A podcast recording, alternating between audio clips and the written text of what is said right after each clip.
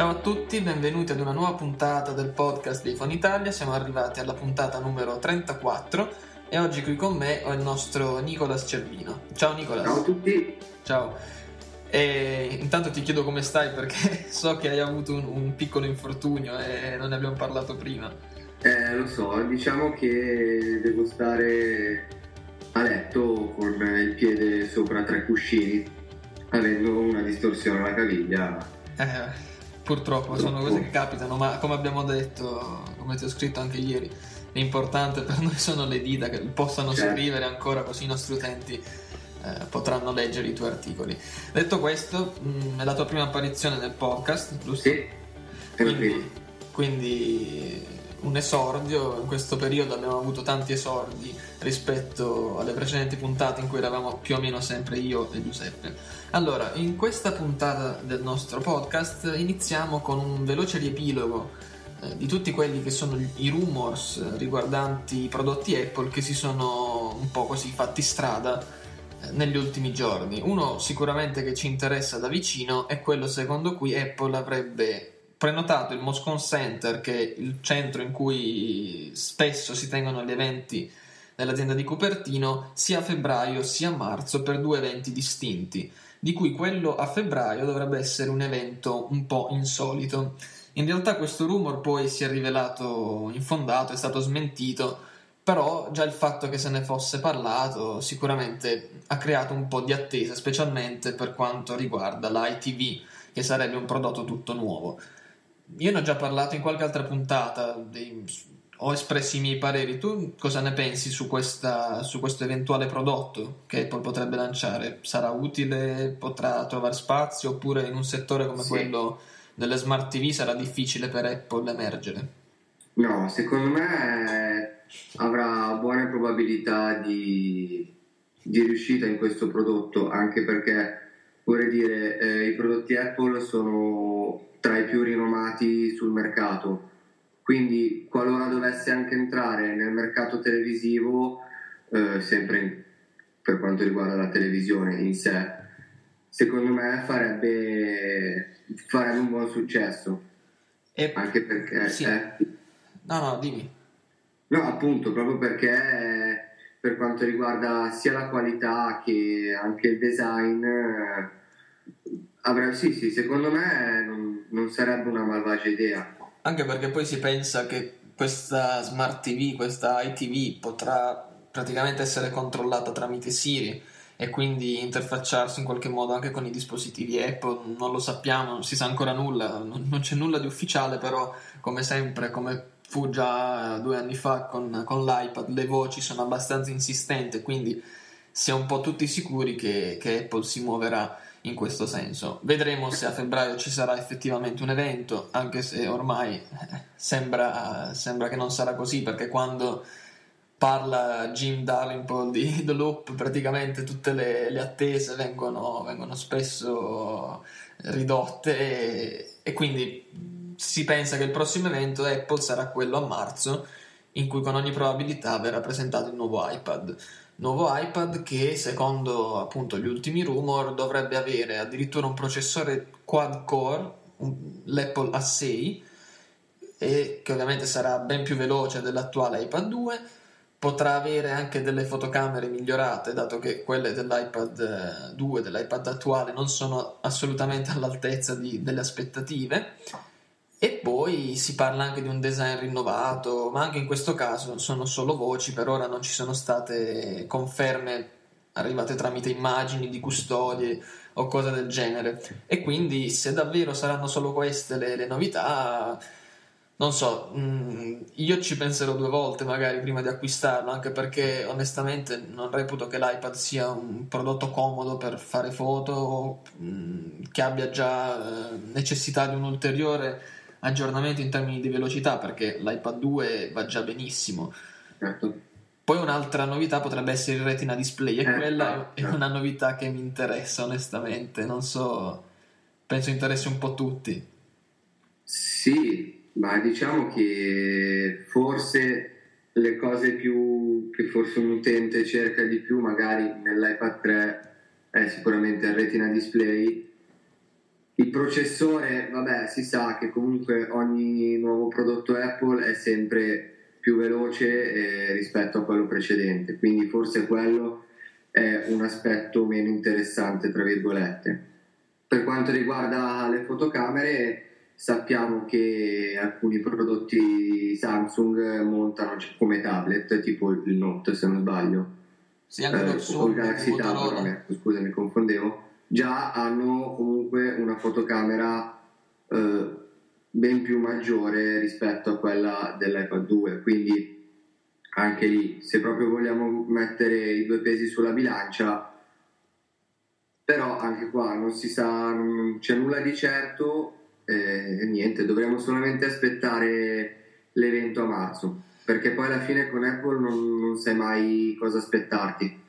Vedremo, vedremo anche quando sarà lanciato, perché comunque rispetto all'anno scorso ci potrebbero essere dei ritardi, dei ritardi che Apple non potrà, non potrà correggere perché praticamente delle fabbriche in Cina sono state anche chiuse, quindi probabilmente ci sarà un ritardo e l'evento verrà appunto slittato di qualche giorno, così come la commercializzazione dell'iPad. Però, appunto, come dicevamo, l'iPad 2 è ancora incredibilmente moderno, specialmente per il design, ha un design fantastico che, che dopo anche un anno sicuramente non, non sarà forse il caso di cambiare ed Apple probabilmente non lo cambierà anche perché così come ha fatto con gli iPhone potrebbe decidere eh. di rinnovare la linea ogni due anni, quindi esatto rilasciare un iPad 2S eh, o comunque eh, di poco superiore all'iPad 2 come caratteristiche, magari però con alcune modifiche interne non visibili, mantenendo appunto lo stesso design, vedremo.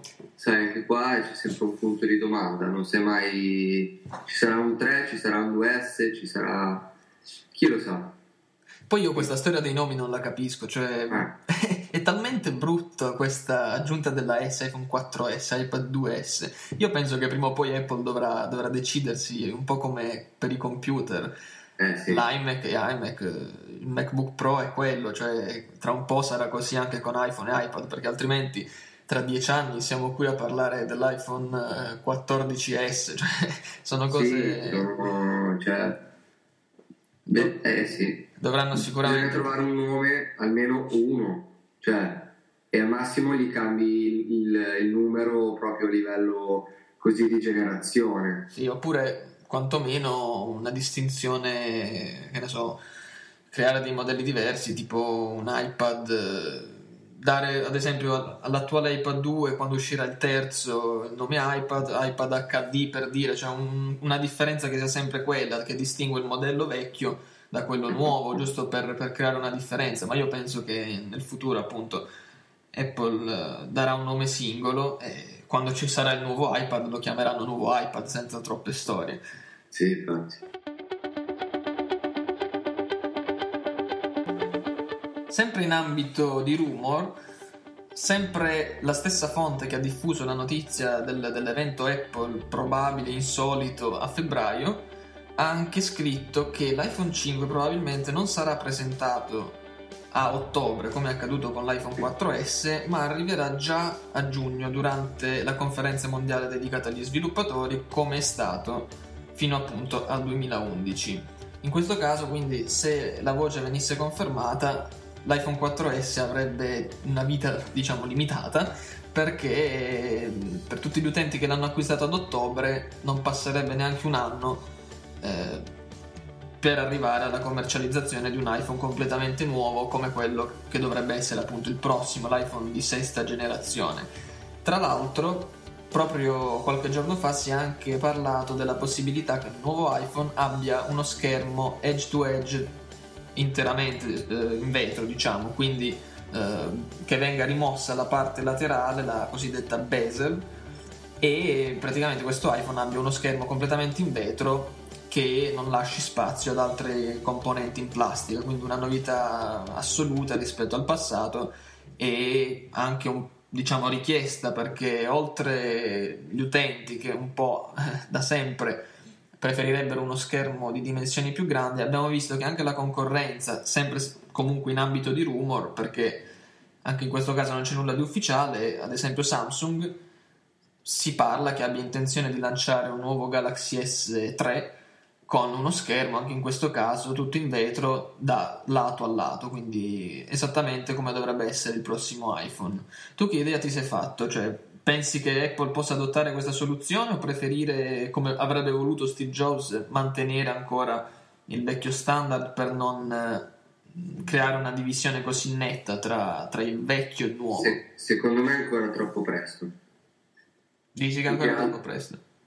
Ma no, più che altro perché magari non, non siamo ancora in grado di avere un dispositivo del genere, cioè completamente piatto, completamente fatto come l'hai descritto tu.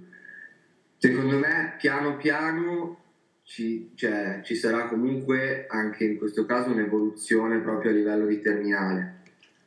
Però questo poi è un mio parere, eh. secondo me non, non, forse non ci sono ancora le risorse per andare a tirare fuori un, un prodotto del genere. Eh, però appunto il fatto che già due aziende eh, si vociferi che lo stiano, lo stiano, sperimentando un prodotto del genere, secondo me quantomeno eh, cioè, indicativo. Se non sarà l'iPhone 5 e il Galaxy S3, magari sarà, sarà per il prossimo dispositivo, però no, sicuramente. staranno già lavorando effettivamente, secondo me. Quello, quello sicuramente. Poi sai, in sperimentale ognuno fa quello che, che meglio, meglio crede, soprattutto aziende di questo livello. Però ti ripeto, adesso come adesso, che sia il 2012, anche il 2013, forse non, non, non, si sarà ancora in grado, non ci sarà ancora la possibilità di vedere un dispositivo. Potrà, ci potranno essere magari dei prototipi, quello sì. E però magari li vedremo anche prima qualche eh? immagine che trappelerà magari come è stato quest'anno. Tra l'altro ti ricordi quest'anno è stata diffusa un'immagine, erano dei disegni in realtà, sì. di un prototipo di quello che avrebbe dovuto essere l'iPhone 5 che effettivamente aveva uno schermo più grande che però non era ancora di dimensioni come quelle dei telefoni, degli smartphone più diffusi ormai, quindi un 4 pollici, ma era sui 3,7, 3,8 e in quel caso era ancora presente una parte in plastica che diciamo mh, ricopriva esternamente lo schermo, mentre invece quello che si sta pensando che Apple faccia ora è proprio rimuovere qualsiasi plastica e realizzare un display interamente in vetro da, da lato a lato. Quindi comunque quel, quel prototipo potrebbe essere stato scartato. Vedremo, vedremo un po' cosa succederà e altro che bisogna anche sai, vedere le componenti interne, un po' cioè, come comportare, perché l'idea è buona, eh, per carità, devi stare poi ad analizzare tutto quanto il telefono in sé, perché devi anche stare attento ai materiali, cioè, sai, poi alla fine noi non, non ce ne intendiamo molto.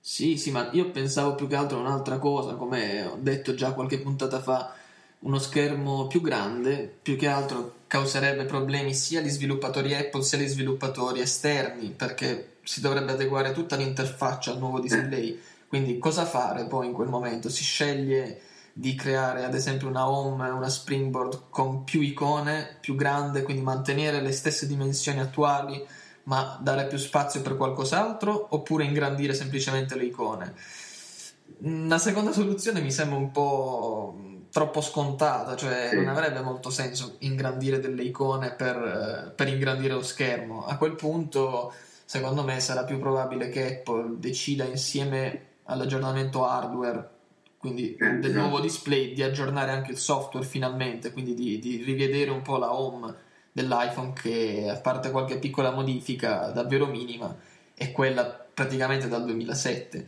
Magari eh, widget nella home che un po' tutti vogliono è qualcosa di simile presente solo sul nuovo iPhone, ma qui appunto ritorniamo nel problema originale che è quello che Steve Jobs non avrebbe voluto, questa separazione tra, tra i dispositivi Apple, questa frammentazione che lui ha tanto criticato anche in Android.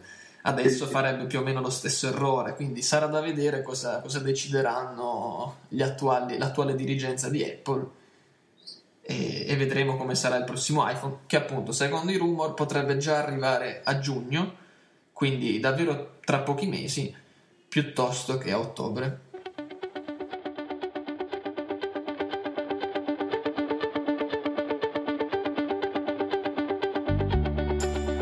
Giusto per concludere il capitolo rumor, una delle ultime notizie riservate, diciamo, che sono emerse in questi ultimi giorni riguarda l'iPod Nano. Come sappiamo, da, circa, da più di un anno Apple ha completamente rivisto le linee dell'iPod Nano, trasformandolo da un dispositivo con la classica click wheel con la ghira girabile in un iPod Touch mini in sostanza. Quindi è stata completamente rivista sia l'interfaccia grafica sia appunto eh, l'hardware del dispositivo e in questo processo di, di, conversione praticamente il nuovo iPod ci ha rimesso la fotocamera perché rispetto all'iPod di, di quinta generazione se non sbaglio l'iPod di sesta generazione e di settima che poi alla fine sono uguali non hanno una nuova fotocamera cioè non hanno proprio la fotocamera cosa che invece aveva il precedente iPod Cosa è emerso in questi giorni? È emerso che eh, secondo una fonte abbastanza affidabile, un sito giapponese che in passato ha rivelato diverse informazioni in anteprima sui prodotti Apple, eh, stare, Apple starebbe testando una nuova fotocamera per l'iPod Nano, starebbe già eh, provando dei prototipi che montano questa fotocamera. Ovviamente ci sono dei dubbi sull'utilità di una fotocamera su un dispositivo così piccolo anche perché sappiamo si tratta di, un, di uno schermo, l'iPod Nano ha uno schermo di 3 pollici, la fotocamera si vocifera che avrà eh, 1.3 megapixel, quindi risoluzione abbastanza bassa per un display abbastanza piccolo. E io ho i miei dubbi che Apple possa effettivamente fare una scelta del genere, anche perché eh, aveva scelto in un primo momento di rimuovere la fotocamera, c'era stato un dietro front quindi non lo so, io la vedrei più come una scelta sbagliata se, se dovessero farla, però magari una fotocamera su un dispositivo piccolo potrebbe trovare degli utilizzi che attualmente non, non, immaginiamo neanche, non lo so. Anche in questo caso ti chiedo cosa ne pensi per vedere un po' i nostri pareri. Ah, ti dirò, eh, l'idea non mi dispiaceva, eh. appena ho letto così subito il titolo ho detto perché no? Cioè, alla fine ce l'ho anch'io. Certo, piccolo è piccolo, alla fine non è che puoi pretendere di fare chissà quali foto. Però, sai, ti diverti. Certo, non è molto utile per un... Cioè, a me posso dire una cavolata, lo potresti utilizzare a scopi, che ne so, puoi spiare una persona, cioè sono cavolate. Eh sì, infatti, è questa cioè, è anche una piccola è polemica. idea che mi viene in mente su un dispositivo così piccolo. Cioè, fosse un iPhone, un iPad o anche un iPod Touch, ci sta. Perché comunque hai la possibilità di sfruttarlo come fotocamera digitale nei suoi pregi e nei suoi difetti. Però c'è un iPod nano così piccolo, cioè parliamone l'idea ci sta, la realizzazione forse un po' meno. Sì, ma anche perché io ne ho visti parecchi di iPod Nano, come immagino molti, e credo che lo schermo sia davvero piccolo anche per apprezzarle le foto. Tra l'altro, se una foto poi fatta con una fotocamera da un megapixel e 3 è una qualità davvero bassa, quindi Sappiamo anche che in passato Apple ha sempre scelto, non ha, cioè non ha mai fatto scelte di questo tipo. E con, con l'iPhone ha sempre puntato al top per la fotocamera, lo stesso è accaduto forse solo con l'iPad, come abbiamo detto prima, un po' deluso, però in generale i prodotti Apple hanno sempre puntato al top in ogni, in ogni settore, in ogni componente, ogni componente era sempre al top. Il fatto di vedere adesso un iPod Nano a cui è stata prima tolta la fotocamera, che faceva anche i video tra l'altro, e ora reinserita dopo un anno in cui non, non l'ha avuta, boh, credo sia un po' un controsenso per Apple che... Boh, io penso che alla fine questa fotocamera non arriverà sull'iPod, anche perché queste foto le avevamo già viste prima di settembre, prima di ottobre, quando poi Apple non ha presentato un vero e proprio nuovo iPod, ma ha semplicemente rinnovato il software di quello già esistente e secondo me non, non, ci sarà più forse la fotocamera sull'iPod Nano, anche perché altrimenti già hanno installato una versione di iOS semplificata diciamo, su questo prodotto. Ora ci aggiungono la fotocamera, boh, penso che potrebbe togliere un po' troppo spazio, eventualmente un, un po' utenza in meno per, eh, per l'iPod Touch. Forse bisogna vedere anche un po' i prezzi dei due prodotti. Cioè, uno comunque costa eh, 120 euro, l'altro 200 euro.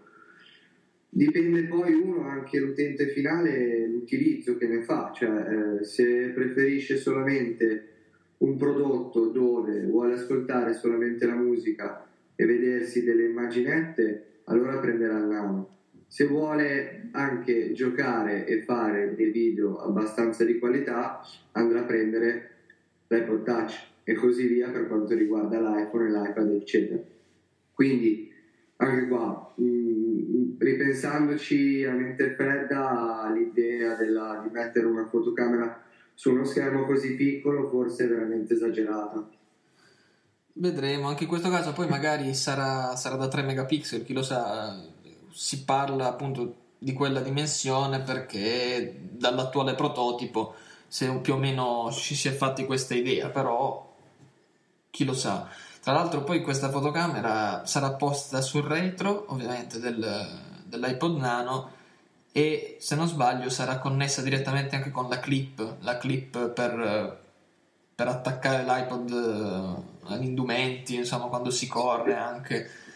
Quindi vedremo un po' se effettivamente Apple sceglierà di, diffond- di distribuire un iPod con questa fotocamera oppure se lo sta solo provando per farsi un'idea e magari alla fine non si farà nulla.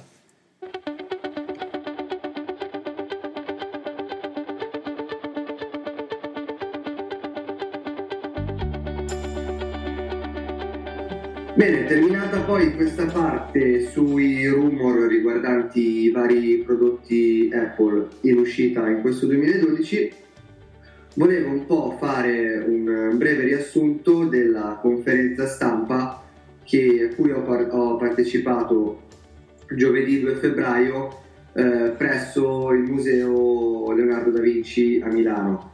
Conferenza stampa di De Agostini che ha voluto presentare eh, la nuova applicazione che è uscita eh, appunto venerdì 3 febbraio riguardante eh, la famosissima collezione di Esplorando il corpo umano. Diciamo che ehm, dopo una breve introduzione sui vari dati a livello di vendite di, comunque di paesi in cui viene commercializzato, eccetera, si è eh, passati poi a una breve intervista alla moglie di Albert Barillet, che è il disegnatore e fondatore, possiamo dire, eh, appunto, di questa famosissima eh, serie di Esplorando il corpo umano. E poi ultimo argomento eh, della conferenza stampa è stata appunto la presentazione di questa nuova applicazione che eh, è stata fatta rigorosamente per iPad, però eh, gira anche su iPhone essendo comunque una Universal App. Uh, devo dire che mi ha molto colpito questa applicazione, soprattutto per la facilità di utilizzo. Um, più che altro mi rivolgo verso uh, magari quei genitori che vogliono comunque dare una mano ai propri figli utilizzando perché no, il tablet di, di Apple. Uh, veramente poi io a breve farò uh, anche una videorecensione in modo tale da far vedere comunque il funzionamento totale uh, appunto dell'applicazione e devo fare veramente complimenti perché De Agostini è riuscita a tirare fuori secondo me un capolavoro didattico Certo, per i bambini è un'applicazione dedicata soprattutto a quelle fasce d'età, mm, che ne so, dai 3-4 anni fino a un massimo di 10, se proprio, proprio vogliamo dire. Quindi è stata comunque una conferenza stampa abbastanza interessante sia dal punto di vista così esplicativo eh, dell'azienda di Agostini, ma anche appunto dall'altro, dall'altro punto di vista dell'applicazione in sé. Eh, ma a proposito Quindi, dell'applicazione, non ci hai detto se è gratuita o a pagamento? Io esatto, penso sia gratuita. Infatti, sì, eh, allora, eh, come tutte le applicazioni di Agostini sono, eh, sono inizialmente gratuite eh, con contenuti sbloccabili attraverso l'ormai noto in-app purchase. Quindi uno la può acquistare, la può scaricare gratuitamente e poi sbloccare i contenuti di interesse pagando direttamente sì. dall'applicazione. A livello di cifre, se proprio vogliamo dare eh, le notizie, sono appunto ehm, 2,39 euro a capitolo, sono eh, praticamente se non erro 8-10 eh, capitoli ad apparato, adesso non me ne ricordo precisamente. Mentre se si vuole acquistare il corso completo si andrà eh, ad acquistare eh, a 14,99 euro come prezzo di lancio se no eh, il prezzo poi ufficiale sarà di 19,99 euro, quindi 20 euro. Comunque per avere tutta la collana di Esplorando il Corpo Umano in digitale sul nostro iPhone o sul nostro iPad. Tra l'altro poi immagino che appunto essendo un'applicazione universale se un utente l'acquista per l'iPad la può usare benissimo anche sull'iPhone e anche i contenuti acquistati con l'in-app purchase ovviamente sono compatibili con entrambi, quindi gli esatto, acquisti ovviamente non si ripetono. Bene male il discorso in app purchase di solito funziona a livello di account, quindi se, dovrebbe esserci, adesso non mi ricordo, però dovrebbe esserci in quasi tutte le applicazioni il tasto ripristina acquisti. Eh sì, appunto per evitare di acquistarli. Esatto.